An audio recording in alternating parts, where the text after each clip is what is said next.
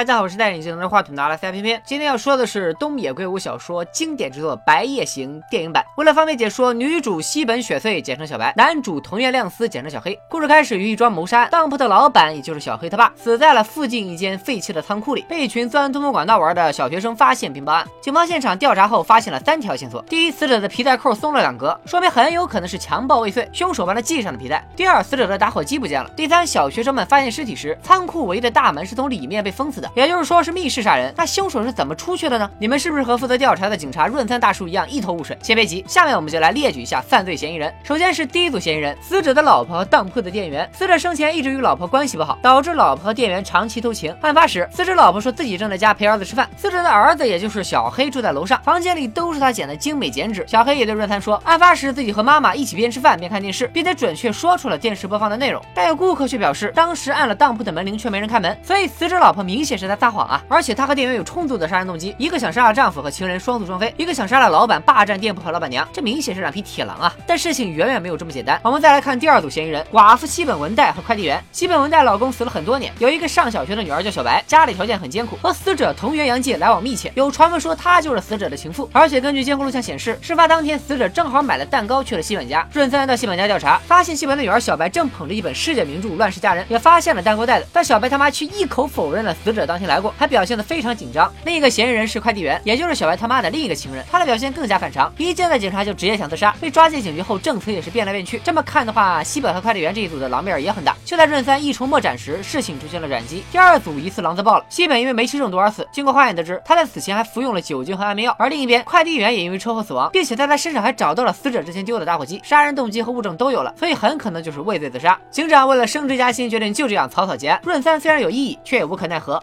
这时镜头一转，时间到了六年后，小白被一个家境殷实的远房亲戚收养，就读于一所贵族学校，还认识了一个常被欺负的富家女闺蜜江丽子。从江丽子口中得知，同班的女同学藤村非常嫉妒小白，还经常传播小白的生母是杀人犯的八卦。另一边，小黑就读于普通高中，他的朋友菊池当年和小白是同学，发现小白现在变成了白富美，上了贵族学校，突然就对他来了兴趣，放学还去校门口堵人家。当晚，小白和江丽子在散步，正巧发现了被强暴后的藤村，小白把他送回了家，还答应帮忙保密此事。从此以后，藤村再也没有散布过关于小白的谣言。而另一边，警察来到了菊池家，指认菊池就是强暴藤村的凶手，还拿出了他落在现场的随身听。时间又一转，到了两年后，小黑靠给富婆们出卖体力谋生，还认识了一个做药剂师的女朋友。另一边，警长告诉润三，当年和小黑他妈偷情的店员因为欺诈罪已经被警方通缉。润三一听，赶紧去找小黑他妈调查情况。当年的当铺已经倒闭，小黑他妈又开了一间酒吧。他说，当年店员跟他偷情就是为了店铺和房产，后来没得逞就离开了。难道说店员才是凶手？这时镜头再一转，又来到了一年后，小白和江丽子加入了一个上流阶级的舞蹈团。小白喜欢上了舞蹈团的高富帅。一成却没想到一成和自己的闺蜜江丽子在一起了。再次约会时，江丽子突然放了一成鸽子。这时小白出现，告诉一成，江丽子是个富家女，一旦厌倦了就会突然消失，而自己就负责收拾残局。说完便要和一成没羞没臊。刚刚遭受失恋打击的一成没把持住，接受了小白。没过几天，被通缉的当铺店员分别找到了小白和小黑，看样子他知道当年案件的隐情。另一边，警员润三又来到了小黑他妈开的酒吧，无意间发现了墙上的一幅乱世佳人的剪纸。前面说过，润三当时去小黑房间查案时就发现了他的剪纸，而去小白家时正好发现他在读乱世佳人，死者的儿子和嫌犯的。女儿，这两人之间是不是有什么联系呢？润三顺藤摸瓜，来到了小白小时候去借书的儿童馆，发现小黑果然也来过这里。此时儿童馆的工作人员说，有一位女士经常来给儿童馆送娃娃，而且时不时就会换一批新的。此时镜头一转，我们发现，在儿童馆玻璃的倒影上出现了一个女人离去的背影，正是小白。润三找到了小白的养母，他说自己当年和小白家几乎没啥来往，但是小白他妈死之前的几天，小白突然来找自己，说要和自己学茶道。后来小白成为孤儿，这位亲戚实在不忍心，就收养了他。小黑这边自从见过店员之后，情绪变得非常不稳定。他说自己要写一本关于童年的书，需要研究。毒药，于是让女朋友在医院偷了一瓶氰酸钾。不久后，警员润三在一个咖啡馆接到电话，说那个当铺店员也被杀了，又一个重大嫌疑人被杀。那凶手到底是谁呢？正当润三百思不得其解，准备来口咖啡压压惊时，却发现有人在他的咖啡里下了毒。经过检查，发现有毒物质正是氰酸钾。第二天，警方在出租屋内发现了小黑女朋友的尸体，死因依然是氰酸钾中毒。而小黑也站在围观群众中一言不发。这时，润三在墙上再次发现了剪纸，他更加怀疑小黑，但却没有任何证据。另一边，小白对一成说自己已经怀孕，一成家是基督徒，不可能让女方堕胎。由此，小白成功的嫁入。豪门，时间一转，来到了九年后，小白凭借着超高的智商和情商，已经成为了伊成家的里里外外一把手。不仅赢得了公公的喜爱，还架空了老公的位置。最近还在和三只会长商量着开新店的事情。只有伊成的妹妹美嘉觉得不对劲，她觉得小白当初是看上了他们家的钱，而且下一步的目标就是权势更大的三只会长。没过几天，美嘉也被人强暴了，小白帮他瞒住了家人，带他去了医院。就这样，小白又成功拿下了自己的小姑。润三此时已经从警局退休，但心里还是放不下当年的案子，于是又到了酒吧找到了小黑。黑他妈。这一次，他终于得知了一个惊天大秘密：原来小黑他爸当年的情妇根本就不是小白他妈，而是小白。小黑他爸其实是个恋童癖。润三找到了儿童馆的娃娃，发现娃娃脖子上的项链是按照摩斯密码排列的。润三翻译出了最新的一串项链，刚好就是美嘉的名字。事情逐渐变得明朗起来。润三找到了小白的老公一成，还没开口问，一成自己就爆了一堆猛料。他早就察觉到了小白不对劲，于是雇佣了私家侦探调查，发现原来当初江丽子是被人强暴才没来赴约，并且在江丽子之前，小白身边有很多同学都遭遇过别人强暴，很可能就是小白在幕后后指使。然后这个私家侦探就被杀了，死因同样是氰酸钾中毒。自从发现了自己的老婆是个恶魔之后，一成从此不敢迈出家门一步。瑞灿一看一成也不是外人，于是向他说出了自己推理出的真相：当年小白他妈为了补贴家用，居然一直在强迫三年级的女儿接待恋童癖，而小黑的爸爸就是众多客人之一，丈夫天天不着家，导致小黑他妈也开始当着小黑的面跟当铺里的店员偷情。小白和小黑这两个不幸家庭的孩子在儿童馆认识了，因为附近有一家养老院，俩孩子深受爷爷奶奶们的喜爱。在这里，小黑学会了剪纸画，小白学会了做手工，俩人还自学了摩斯密码。一天，小黑他妈又在和店员偷情，小黑从房间窗户爬到了外面，来到儿童馆，却看到了自己的爸爸接走了小白，还把他带到了一个废弃的仓库，并且从里面堵上了大门。小黑从通风管道爬了进去，亲眼目睹了爸爸在强暴小白。三观被击得粉碎的小黑拿出了剪纸用的剪刀，插进了爸爸的后背，把小白送出去后，小黑从里面堵住了大门，帮爸爸系好了皮带，但是没系紧，松了两格，最后又拿走了打火机，从通风管道逃走。这也正好符合开头所说的三条疑点。几十年的大案终于真相大白，凶手就是小白和小黑。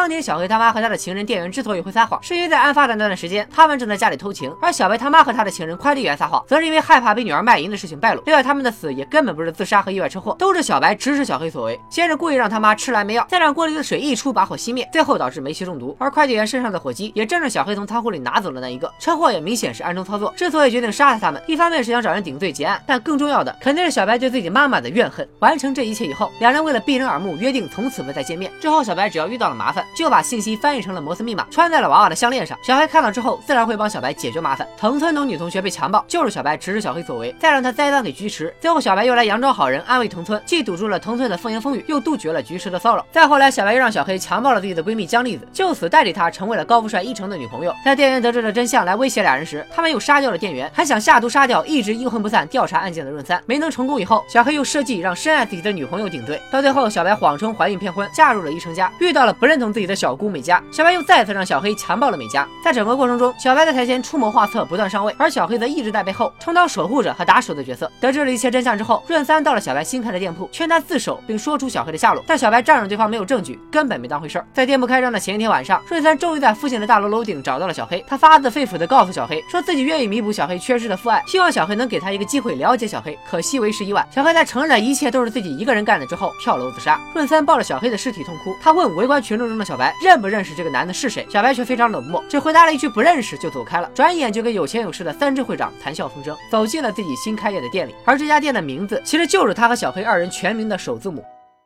电影改编自东野圭吾的经典同名小说。对于小说来说，故事的思维缜密，逻辑合理，几乎是毫无破绽，而且结局非常震撼，意境十足。今天解说的《白夜行》属于日影版，除此之外还有日剧版和韩影版，各个版本各有优劣，也很难比较。电影由于时长所限，所以改编起来少了一些韵味。比如相较于原著来说，小白和小黑之间的虐爱表现的不够充分。原著中两人相互关照，互利共生，其中蕴含着丰沛的情感，但电影中两人之间微妙的关系表现的不够，那种复杂的心理活动也被简化。另外在人物和情节上，电影对原著也进行了一些合并和删减，导致很多原著粉不买账，给了差评。比如原著中的男主亮司。善于伪装和变换身份，精通高智商犯罪。十九年间，每次都能完美的躲过润三的调查。但在电影中，亮司的聪明并没有表现出来，他更多的是沦为了女主的帮凶。而且原著里男主也并没有真的强暴那些女生，只是扒光衣服拍照，给这些女生造成心理阴影。电影还删掉了大量配角的戏份。原著中男主有两个女朋友，一个会计，一个药剂师。电影中合成了一个角色。原著中女主并没有嫁给小冢一成，而是假怀孕嫁给了另一个高富帅学长高工程，之后又嫁给了小冢一成的堂兄小冢康晴。电影再次把三个角色的戏份合并到一起。原著里美嘉其实是康晴和钱熙生的女女儿，电影里改为一成的妹妹。